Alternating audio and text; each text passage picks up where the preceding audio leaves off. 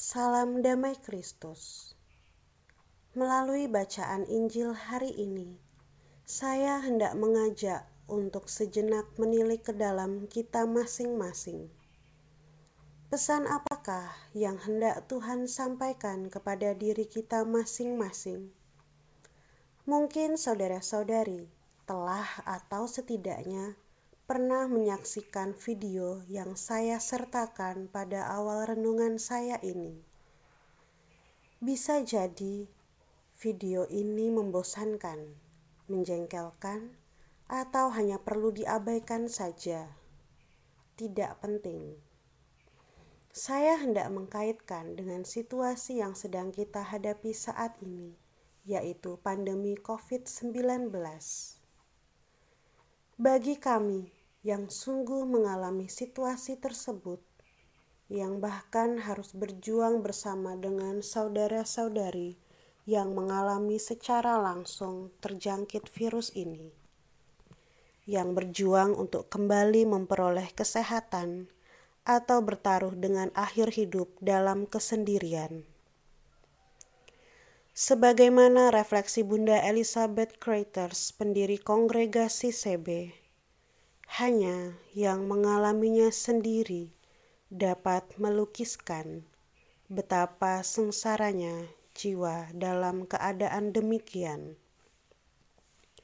Dikutip dari buku Elisabeth Gruyters alinea empat puluh dua yang telah dituliskan sekitar dua ratus tahun yang lalu di masa hidupnya. Demikian pula situasi yang sedang saya hadapi saat ini, yang dapat dipastikan bahwa Santo Carolus pun akan setuju dengan refleksi Bunda Elisabeth.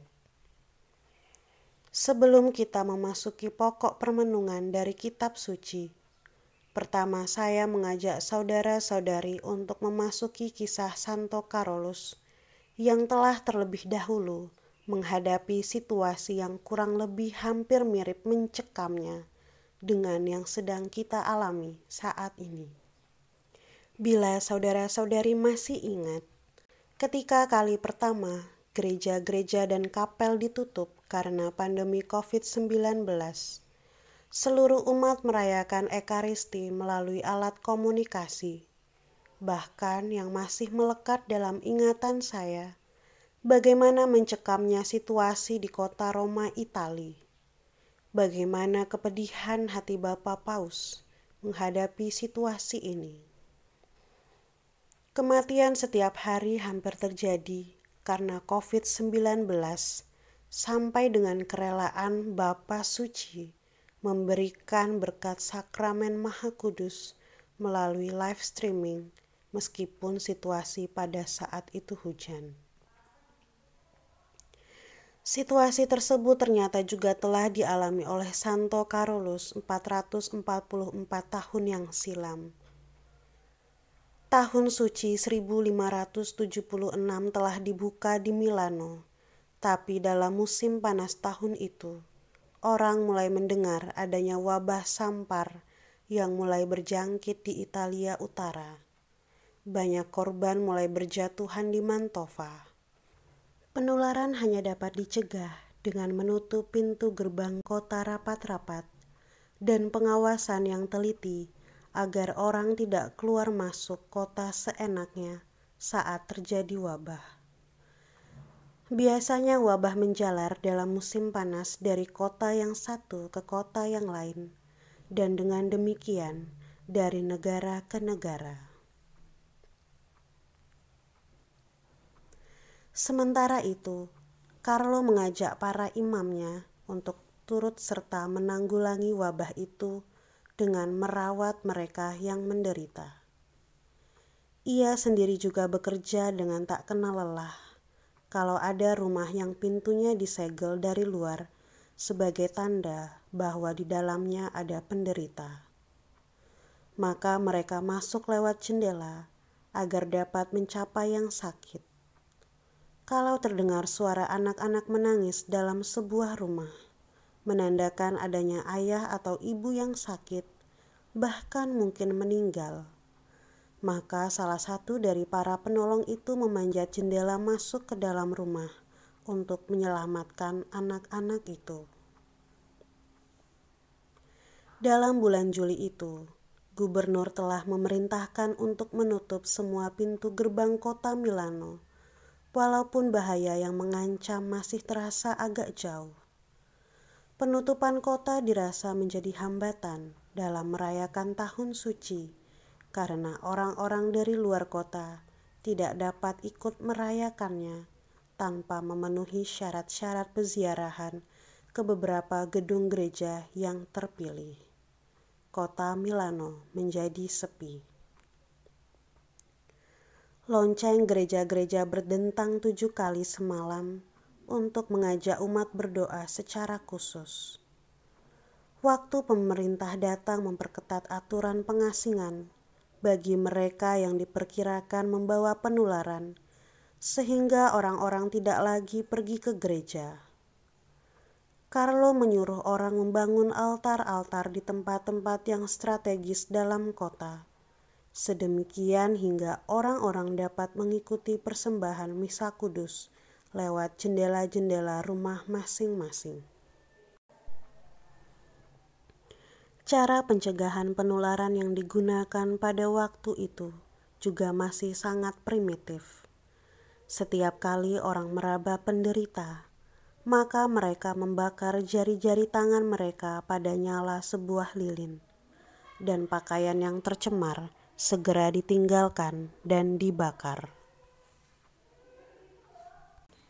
Akhirnya wabah mulai surut pada akhir tahun seribu lima ratus tujuh puluh tujuh.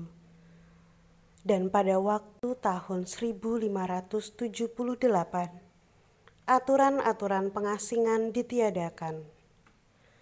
Pada waktu itu diperkirakan bahwa sampar menelan korban tujuh belas ribu jiwa di dalam kota Milano dan delapan ribu orang di daerah sekitarnya.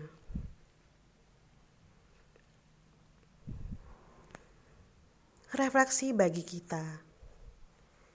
Kita sebagai orang yang mengaku pengikut Kristus dapat berbuat apa? Demikianlah salah satu kisah perjalanan Santo Carolus yang ternyata juga mengalami peristiwa yang mirip dengan yang sedang kita hadapi saat ini. Saya berbagi sedikit pengalaman nyata selama pandemi ini. Saya merasa bersyukur diberi kesempatan oleh Tuhan untuk ikut merasakan dampak dan bersentuhan langsung dengan virus ini. Karena kami tinggal di zona merah, bukan saja lingkup daerahnya, namun di sekitar kami benar-benar zona merah, yaitu biara yang berada di kompleks rumah sakit, yang pastinya tidak pernah menolak pasien dengan kriteria penyakit apapun, termasuk covid sembilan belas ini. Meskipun saya melibatkan diri dalam pelayanan kesehatan di bangsal non-COVID, namun tidak jarang kami tanpa persiapan menghadapi pasien-pasien yang terkonfirmasi positif covid sembilan belas setelah kami rawat beberapa hari.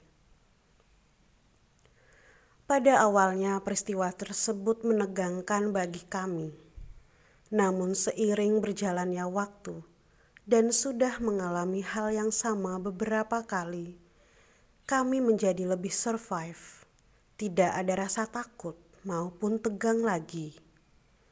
Dengan semangat kasih dari hati kami, tetap hadir membantu dan melayani tubuh Kristus yang terluka, yang menjadi tamu ilahi bagi kami. Tentu saja dengan tetap mematuhi protokol kesehatan dengan mengenakan A P D sesuai dengan level di mana kami ditugaskan. Bila saya refleksikan dengan memperhatikan peristiwa yang terjadi terkait COVID baik melalui media massa, televisi maupun menyaksikan secara langsung ketika saya ada keperluan yang mengharuskan saya untuk keluar dari biara, sungguh kontras dengan yang kami alami. Betapa tidak sedikit yang tidak punya perasaan peduli dan bertanggung jawab akan keselamatan diri sendiri maupun orang lain. Peraturan pemerintah dan protokol kesehatan dianggap sesuatu yang aneh dan tidak penting. Mulai dari tidak bersedia memakai masker, kumpul-kumpul, keluar rumah hanya untuk have fun, sampai dengan mengambil secara paksa jenazah terkonfirmasi covid sembilan belas. Bagi yang tidak menghadapi dan mengalami hal ini, merasa tidak terjadi apa-apa. Bahkan, ini merupakan hal biasa. Namun bagi kami yang berkecimpung langsung, peristiwa tersebut merupakan suatu keprihatinan. Perjuangan yang kami upayakan seolah-olah memang sudah menjadi tanggung jawab kami, tanpa ada yang memedulikan keselamatan dan kesehatan kami. Dalam masa pandemi dan seterusnya, yang dibutuhkan adalah pola pikir yang baru. Karena bila tidak dapat merubah pola pikir, mustahil untuk berubah ke arah yang lebih baik demi mengalami keselamatan. Contoh konkretnya, selalu memakai masker. Hal ini pada awalnya mungkin merupakan sesuatu yang aneh, lucu, dan sebagainya. Di komunitas di mana saya tinggal, Biara Karolus, Jakarta, setiap saat kami selalu memakai masker, baik suster muda maupun suster tua, baik yang aktif bekerja maupun yang W F H atau work from home. Pengecualian di kamar sendiri saat makan dan mandi. Pada awalnya bagi kami kebiasaan baru ini merupakan hal yang tidak mudah. Engap, tidak bebas, berkeringat, dan masih banyak keluhan lainnya. Namun seiring berjalannya waktu, hal ini menjadi suatu habitus baru dalam komunitas kami. Sebaliknya, siapa saja yang kami jumpai tidak memakai masker, kami menganggap aneh. Sepenggal kisah saya pada masa pandemi di atas, saya coba analogkan dengan sepenggal kutipan Injil pada hari ini yang disampaikan oleh Santo Lukas.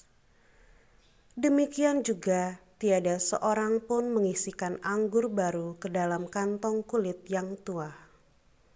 Sebab jika demikian, anggur baru itu akan mengoyakkan kantong tua itu, lalu anggur akan terbuang dan kantong itu pun hancur.